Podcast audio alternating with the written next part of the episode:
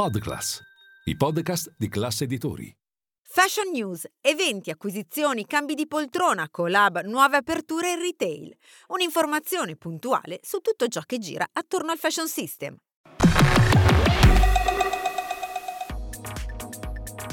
Verrà presentata al Long Museum West Bund di Shanghai la collezione Pre-Fall Donna 2024 di Louis Vuitton. Lo show si inserisce nel progetto delle sfilate itineranti rinominato Louis Vuitton Voyager Show.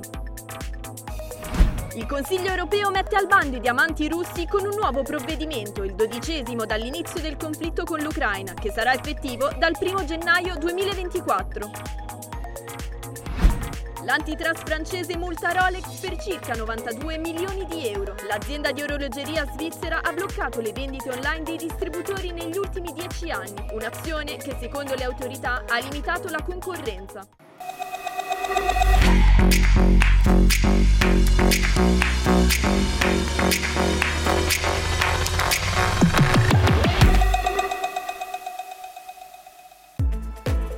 È Shanghai la destinazione della sfilata Pre-Fall Donna 2024 di Louis Vuitton, in calendario il 18 aprile 2024. La collezione sfilerà presso il Long Museum West Bond, museo d'arte privata che ospita una ricca collezione d'arte e ben rispecchia la creatività che caratterizza la Maison. L'annuncio della location si affianca a quello della ridenominazione del progetto sugli show itineranti del brand di lusso, il Louis Vuitton Voyager Show, che prevede l'organizzazione ogni anno di catwalk in location iconiche in giro per il mondo, per presentare le collezioni pre-fall e cruise fuori dal calendario della moda.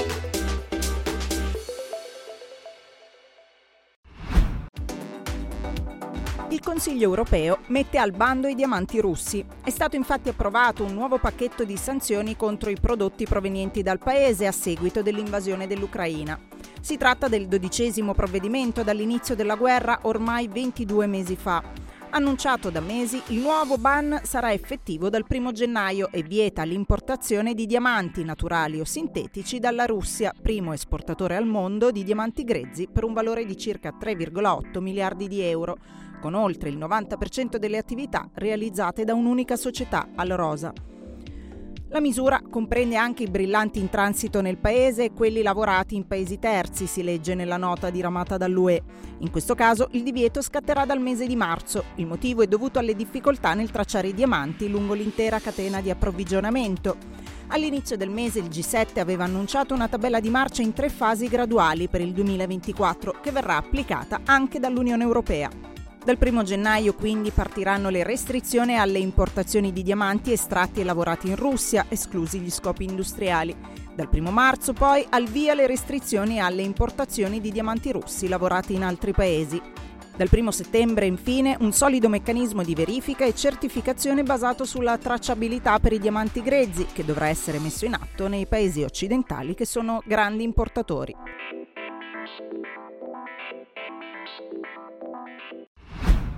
L'autorità garante per la concorrenza francese multa Rolex per 91,6 milioni di euro. L'azienda svizzera negli ultimi dieci anni avrebbe vietato ai distributori la vendita online dei suoi orologi di lusso, una scelta che, secondo l'antitrust transalpino, limiterebbe la concorrenza. Oltre alla multa è stato dato l'ordine all'unità francese di informare i propri rivenditori della decisione e di pubblicarne una sintesi sul proprio sito web entro due mesi e per sette giorni consecutivi. I funzionari hanno respinto l'argomentazione avanzata da Rolex, secondo cui il divieto di vendita vendita sul web si giustificava con la necessità di combattere la contraffazione e il commercio parallelo. Secondo l'autorità francese, infatti, i principali concorrenti del marchio di lusso, che corrono gli stessi rischi, autorizzano la vendita su internet dei loro prodotti a determinate condizioni.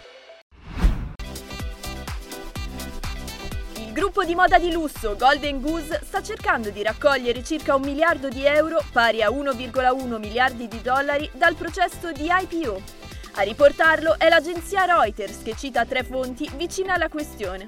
Al momento né Permira né Golden Goose hanno voluto commentare la notizia. Sempre secondo l'agenzia, il socio di maggioranza della società, il private equity internazionale Permira, ha incaricato sette banche di sottoscrivere quella che sarà una delle più grandi IPO in Europa il prossimo anno. Il debutto in borsa a Piazza Affari dovrebbe arrivare entro la metà del 2024.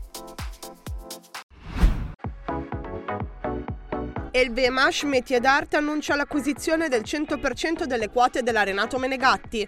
L'azienda, che contestualmente al passaggio di proprietà verrà rinominata Mond, acronimo di Metal on Demand, è un'eccellenza di riferimento nel settore del metallo di alta gamma, Nata nel 1980, Mond negli anni si è distinta proprio per la produzione di piccole componenti metalliche destinate a diventare accessori per capi moda come loghi, catene o fibbie, che vengono sviluppate internamente dal progetto alla produzione vera e propria. L'acquisizione di Mond rappresenta un ulteriore passo nel progetto di investimenti di LVMH Métier d'Art, finalizzato a creare una catena di approvvigionamento sostenibile delle materie nei cinque continenti, che l'ha portata solo negli ultimi tempi a investire nel settore della pelletteria con l'acquisizione di Gruppo Verde Veleno e della seta grazie alla partnership con la storica azienda Oso.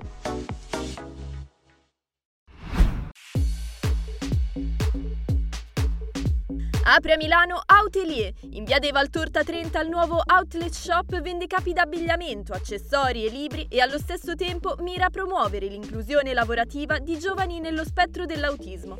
A loro infatti è affidata la vendita e la gestione del negozio con l'accompagnamento di operatori e terapeuti. Questo progetto nasce dal bisogno, dalla necessità di eh, dare un impiego ai ragazzi autistici nello spettro che non trovano una collocazione nelle aziende.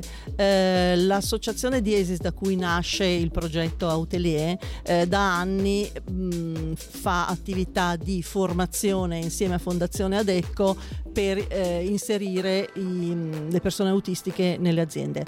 Eh, una parte di loro purtroppo non viene inserita in azienda, allora abbiamo pensato di creare noi un'attività che li facesse eh, sentire inseriti e e coinvolti nel mondo del lavoro. Abbiamo otto ragazzi che si alternano nel, nelle attività quotidiane che sono all'interno del, dello spazio, per cui ce ne sono due la mattina e due al pomeriggio, sono sempre accompagnati da tutor.